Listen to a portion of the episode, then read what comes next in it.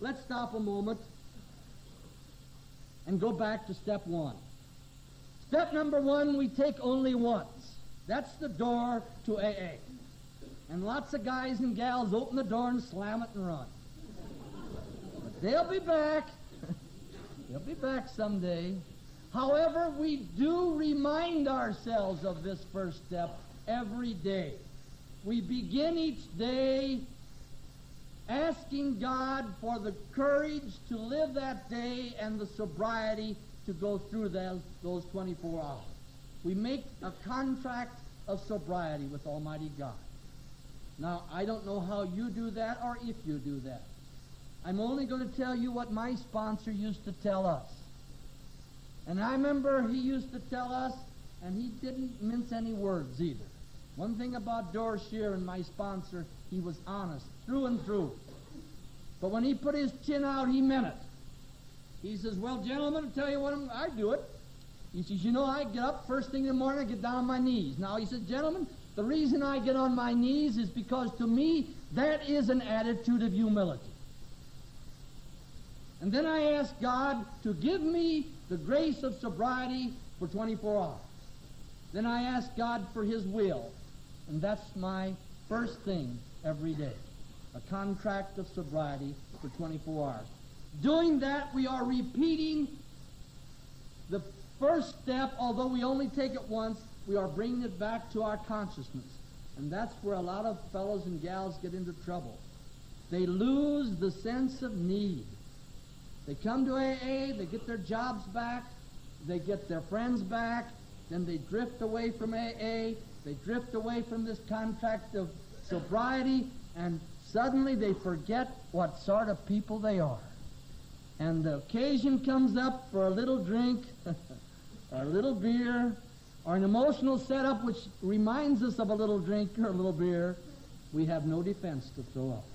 Whereas if I've told myself once more today, I can't drink, and I've asked God for the strength to be sober today, and I'm around AA, believe me, instead of reaching for the drink, I don't care what happens, I'll reach for the phone, and I'll contact somebody in AA, or I'll reach for God and ask His assistance.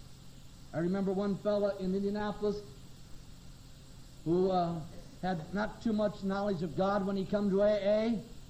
We have the poker chip idea of uh, sobriety there. We give a new fellow a poker chip for three months, a white one, then a red one, then a blue one, then a silver one for a year, after a year. So this fellow was given a poker chip, and he was told, now, if you're tempted to drink, either throw it away, or call someone, or say a prayer.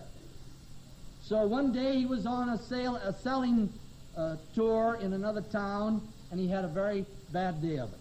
Came back to his car, he had a flat tire.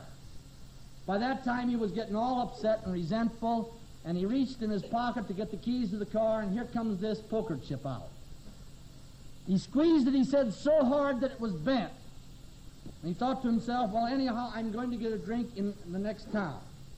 So he went over to the next town, drove up to the tavern, put his hands in his pocket again, and uh, what came out but this poker chip?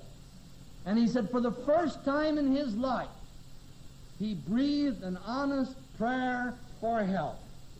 And he says, to this day, this is the way he used to tell us, that day he had never taken another drink. He died last year after about 14 years of sobriety. In other words, this constant reminder of me that I can't drink today. Then step two to nine, that puts us on the program. That gets rid of the past, adjusts the present, puts the future in the hands of God.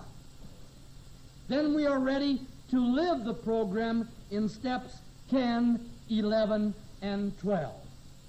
Those are the steps we take day in and day out.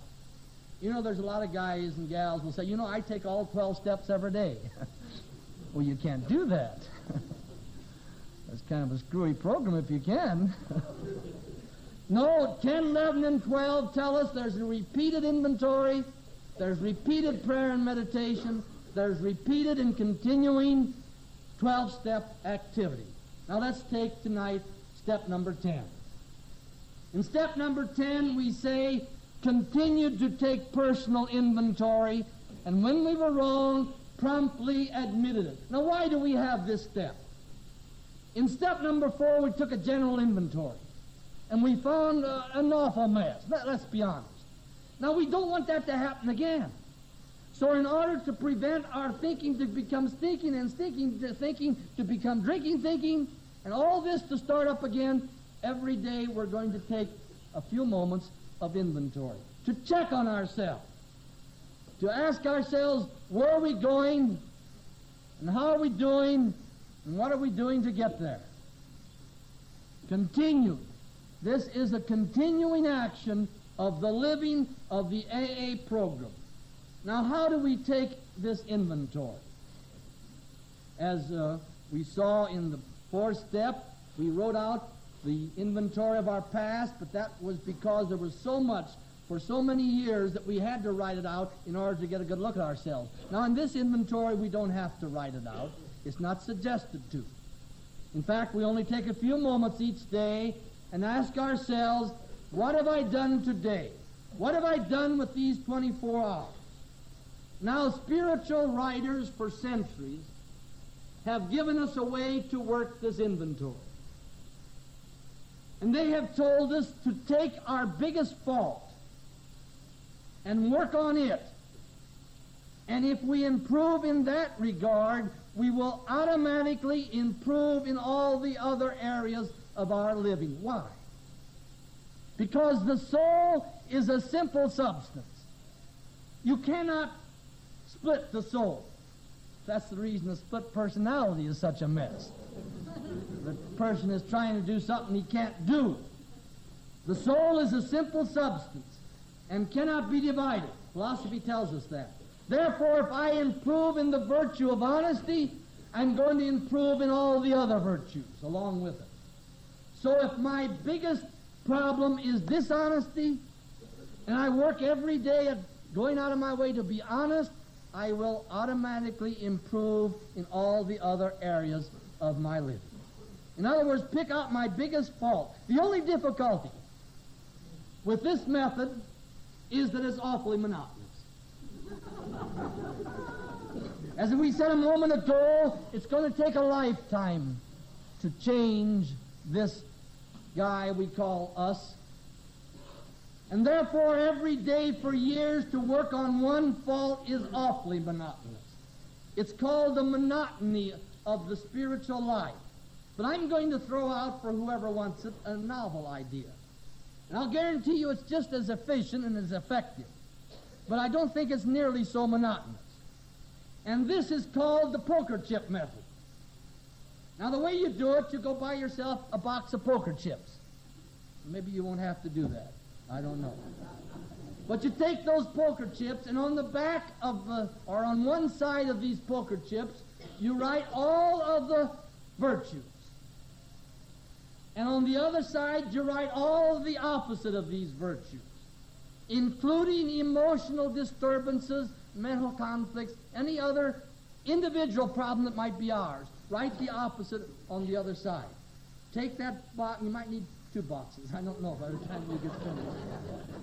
Put that on your table or on your chiffonier, I don't care where you put it. Shake it up in the morning, pick one out.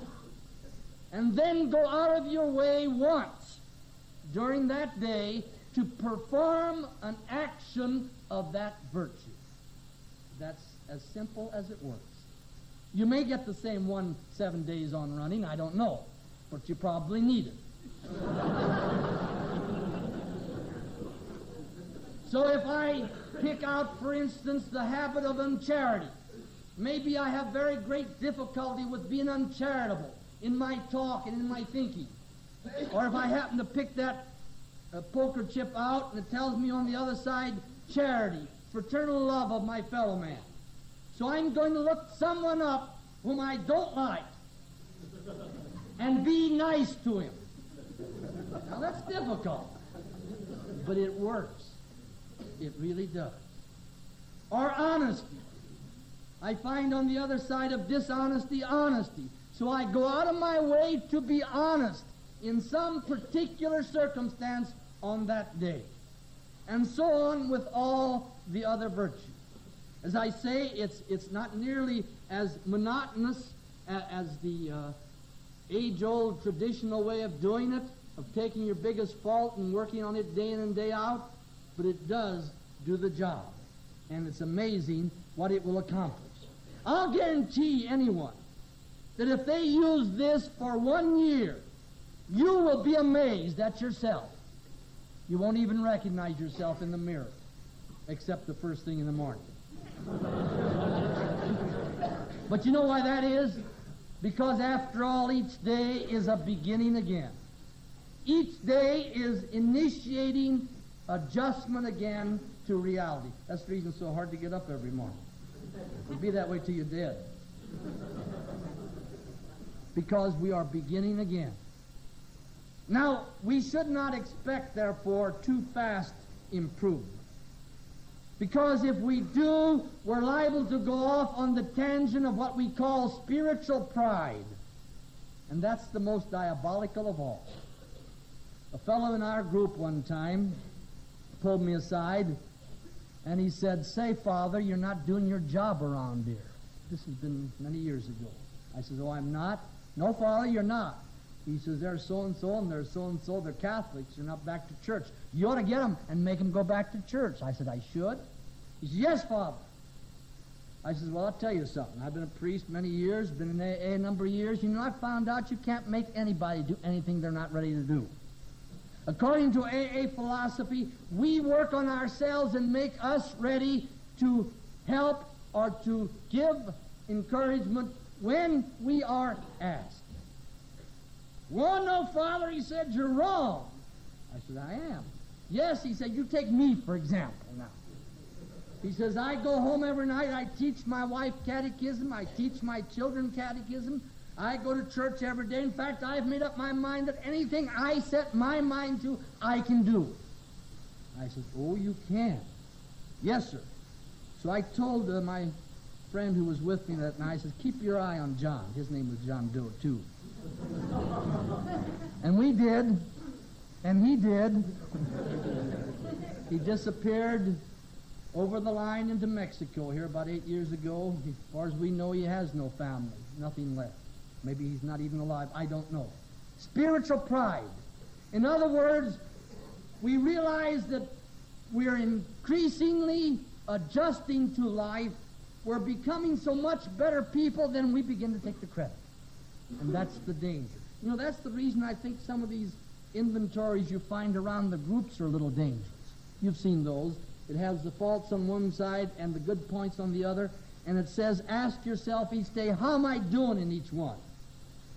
The difficulty is if I'm doing fine, I'm liable to go off on the tangent of pride. And if I'm not doing so well, I'm liable to get full of self-pity. Whereas the only thing I should ask myself is, did I try? Am I willing? Now I mentioned in one of the other steps, and I'm going to mention it again, I'll mention it again before we take the 12th step.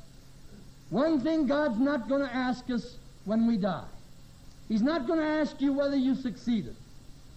He's not going to ask you how many medals you won, how many victories you've had, how many diplomas, nor degrees, nor money. No, he's only going to ask you how many scars have you got?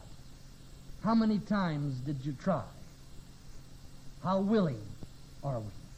God doesn't want our strength. He doesn't need our strength. He needs our willingness. He gave us a free will if we are willing, that's all he asks. Are we willing? So in this working on ourselves, we may work on ourselves for 10 years and find ourselves just as bad as we were 10 years ago.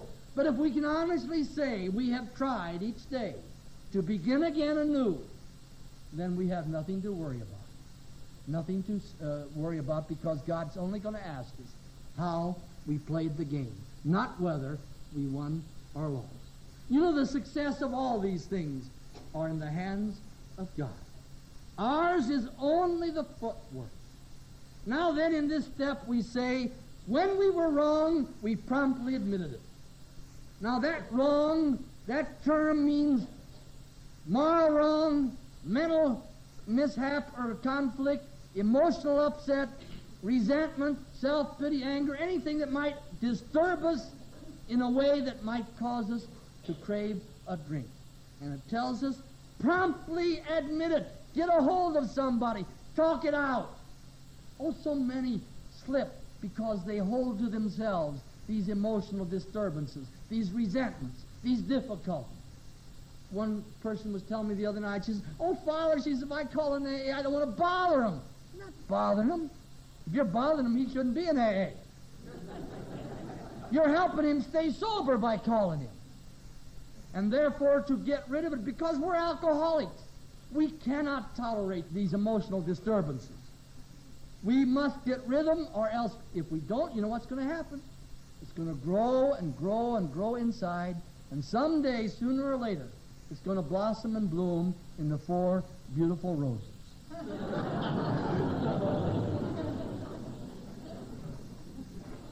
when we were wrong, promptly admitted it. We don't ask when the other guy was wrong. In other words, if I get angry at somebody, I don't worry what he did.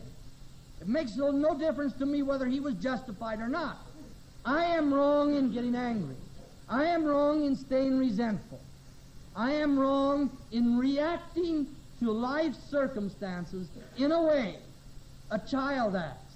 That makes me immature. But what is worse, being an alcoholic, if I continue that, it's going to cause me to crave alcohol. Because whether I like it or not, there's an automatic tie up now in the alcoholic between these emotional disturbances and the craving for alcohol. And therefore, if I permit myself to become upset, resentful, full of self pity, or any such thing too frequently or for too long a period of time, I am going to drink again. And that's one thing we don't want to do. So there we have step number seven, eight, nine, and ten. Just a few more instances that are given to us, opportunities, if you want to call them that, to adjust to life, to sober life, to happy life, to living as God intended us. And that's happiness. That's serenity. And may God grant you all much, much serenity. Thanks for listening.